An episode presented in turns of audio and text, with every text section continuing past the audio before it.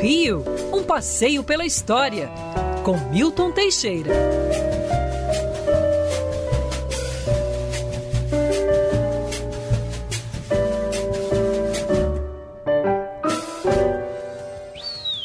Diga, professor Milton Teixeira, Felipe Moura Brasil já na área também. Bom dia, Felipe primeiro. Bom, Bom dia, para você, Rodolfo Felipe. Schneider, equipe, ouvinte, professor, tamo junto. Ficarei com vocês até o meio-dia. Vamos lá.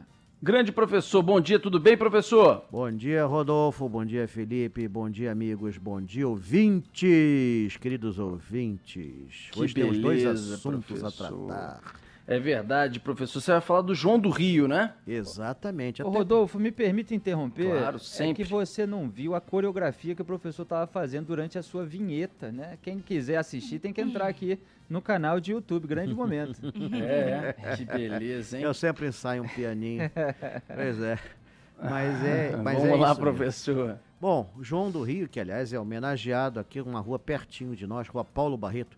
João Paulo Emílio Cristóvão dos Santos Coelho Barreto, todo nome complicado. Muito mais negócio João do Rio. Ele nasceu em 5 de agosto de 1881 e viveu só 39 anos. Ele está fazendo seu centenário, já que ele morreu a 23 de junho de 1921. João do Rio foi muito importante para nós de imprensa. Ele transformou o repórter, o jornalista, numa profissão que antes era vista como bico. Então, ele vivia do jornalismo, ele criou o jornalismo moderno, foi um cronista de primeira categoria, escreveu livros famosíssimos sobre a cidade do Rio de Janeiro, livros esses que são lidos avidamente até hoje, eu sou fã dele. Tinha todos os livros dele, não tem porque me roubaram. É, o principal que eu mais gosto é a Alma Encantadora das Ruas. É uma descrição poética da cidade do Rio de Janeiro. Um livro lindo, maravilhoso. Ele diz desse livro que as ruas têm alma e eu concordo com ele. E ele percorre as ruas e ele conta um pouquinho da história, misturando crônicas, misturando a vivência dele. Agora, o livro que mais fez sucesso dele era o livro de um assunto que ele era, ele era completamente agnóstico, mas ele escreveu um livro As Religiões do Rio, que eu tenho até aqui o meu exemplar. Esse não conseguiram roubar. É o tal negócio, mulher e livro, se emprestar, volta estragado ou não volta. Então é melhor não, não emprestar. Então, o- as religiões do Rio, ele analisa no início do século, inclusive, as religiões africanas que tinham na, na pequena África e também as religiões indígenas que ainda vigoravam no Rio de Janeiro, bem como outras religiões europeias ou não, que ainda tinham vigor aqui na cidade no início. Ele consegue até identificar cultos indígenas na praia de Copacabana. Ele também escreveu um livro maravilhoso, o livro de, que aliás é do Teatro Municipal. Esse eu não posso nem pensar em emprestar porque ele é enorme e vale uma fortuna e esse eu não vou emprestar mesmo. Aliás, eu não empresto mais nada. Se quiser, valer na internet em domínio público. João do Rio tinha algumas características interessantes. Ele foi da Academia Brasileira de Letras, ele entrou em 1911, foi o primeiro acadêmico a usar o fardão, ocupando, a ah, ocupando uma- uma- uma cadeira na, na academia, que depois ele esnobou quando foi eleito seu arqui-inimigo Arthur Azevedo é, para a academia também. Ele nunca mais botou os pés na academia por conta disso. João do Rio era muito criticado na sua época. Olha bem como era a figura. Ele era negro e homossexual. E não era só isso. Homossexual assumido. Assumido. Ele chegou a, a conversar com a bailarina francesa Isadora Duncan, que ficou até com certo interesse nele. E ele até ele respondeu ela: Moi, je suis très corrompu. É, Eu sou muito corrompido. que eram os termos da época. João morreu, repito, com 39 anos e pouco, indo pegar um táxi. Ele, ele tava, não estava se sentindo bem, foi pegar um táxi. Dentro do táxi ele passou mal, pediu um copo d'água. Quando o motorista trouxe o copo d'água, parou num bar, trouxe o copo d'água, ele já estava morto. Seu enterro mobilizou mais de 100 mil pessoas. Está enterrado pertinho aqui de nós, no cemitério São João Batista, numa tumba de mármore riquíssima, que eu visitava quando fazia o tour dos cemitérios, agora só quando acabar a pandemia. E ele é homenageado numa rua aqui do Rio de Janeiro, Só que o nome dele ninguém o associa a João do Rio, Rua Paulo Barreto. Não sei por que não colocaram Rua João do Rio. Ele próprio assinava João do Rio a partir de 1913.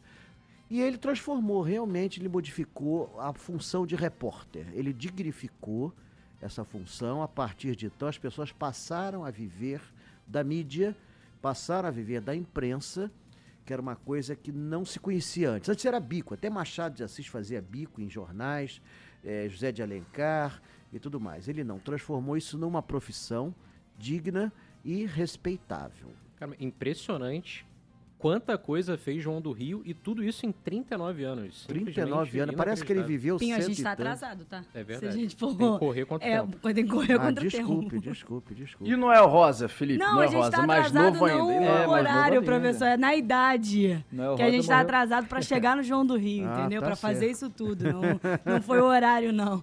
Noel Rosa morreu aos 26 anos, deixou muito samba, mas evidentemente a obra escrita do João do Rio é mais volumosa e, aliás, ele falava a respeito da criminalidade. Ele também mostrava o lado obscuro da cidade, eu tenho um livro de crônicas dele, e já alertava para o crescimento da impunidade. Tudo isso que só se agravou de fato com o tempo, professor. É, o João do Rio teve essa criação também. Ninguém fazia livro de crônica. Crônica era uma, considerada uma literatura menor, algo que não merecia ser publicado em livro. E ele transformou isso, ele mudou completamente. Ele pegou as crônicas e, e fez livros de crônicas. Hoje todo mundo faz livro de crônica. Ele foi também um pioneiro nesse sentido. E, professor, hoje tem passeio que, inclusive, vai despertar o horário. É, pelo horário, vai despertar a fome de muita gente, Assim, inclusive. imagina a minha.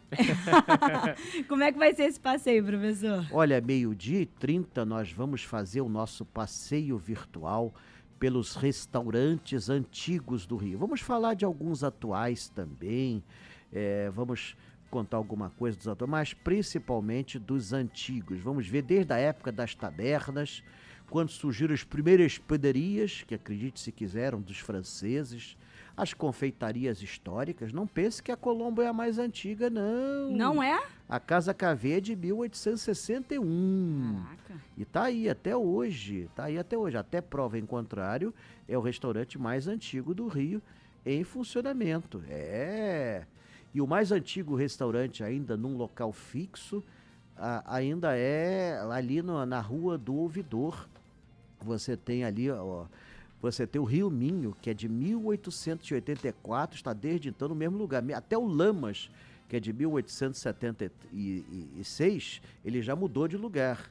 É, o Bem- Lamas é bem tradicional e bem é, famoso bem até como, hoje. né? bem como o, o, o- bem como o Bar Luiz também mudou de lugar, surgiu na Rua da Assembleia, mudou já em 1927 para o sítio atual. Mas esse está tá no mesmo lugar até hoje. E nesses restaurantes surgiu a- a- a- os pratos da culinária carioca, né? Que fazem na tão famosa como a sopa a leão veloso, o filé, o contra o filé Oswaldo, né, que eu amo. Ah, eu filé também. Oswaldo, né, o filé à francesa, o bife a cavalo. Nós vamos contar um. É isso, na hora do almoço tá É, ótimo falar 11 desse da manhã eu já cheia de fome. Hoje tem até, tem até restaurante fazendo aniversário, a Casa Urique, na rua São José, fundada em 1913 por um alemão, Edmundo Urique, está lá até hoje. Frequentei muito, tinha um amigo que tinha um pastel com o nome dele, nós íamos lá para comer o, o pastel, claro. E o Ah, nome. é, e o nome, o, o- dono hoje, até mandou mensagem essa semana pra gente, é Orlando Oreiro, né? Isso. É o dono, o proprietário hoje, né? E muito feliz pela referência, o centenário, 108 anos, né? Tantos restaurantes maravilhosos citados pelo professor, esse passeio vai ser maravilhoso. É, a hein, Casa? Urique é muito interessante. Eles contrataram um arquiteto decorador para dar uma aparência antiga ao ambiente e conseguiram. Você entra ali, você pensa que está no século XIX. E, e a comida é farta e deliciosa. Ah, meu Deus.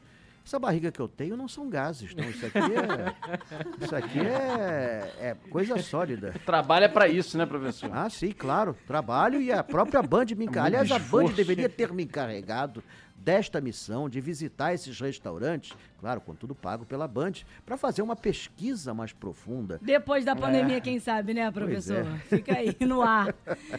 Bom, meio-dia e 30, É o passeio virtual, professor Milton Teixeira. Marcos Lacerda também no YouTube, A Band dupla News. da F- pesada É. falando de restaurante. Já viu o que, que vai dar? né? Band News FM Rio, logo depois, então, aqui do nosso Jornal Band do nosso jornal Band News Rio, primeira edição, tem esse encontro marcado com o professor Milton Teixeira. Professor, até daqui a pouco, então um beijo para você. Até daqui a pouco, obrigado a todos. E vamos, vamos comer que é bom.